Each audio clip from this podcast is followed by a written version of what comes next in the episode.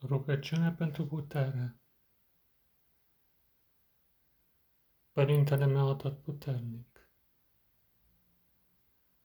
dăruiește-mi puterea să înving norii de întuneric ce mă împresoară.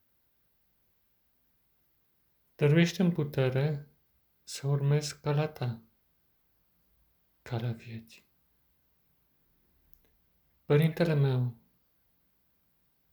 ajută-mă să pășesc cu încredere înainte și să sfărâm orice fel de opoziție îmi stă în cale.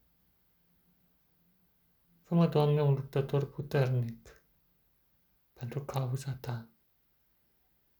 Fă-mă, te rog, un om care să fie hotărât în a merge până la capăt și ne-a utiliza armele credinței pentru a învinge.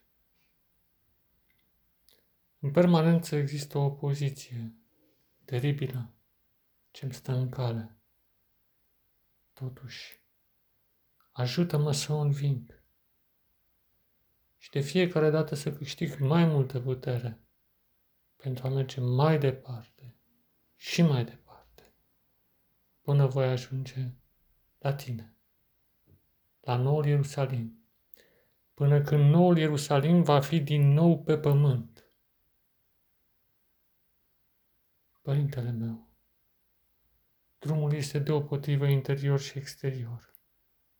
Obstacolele sunt atât exterioare cât și interioare.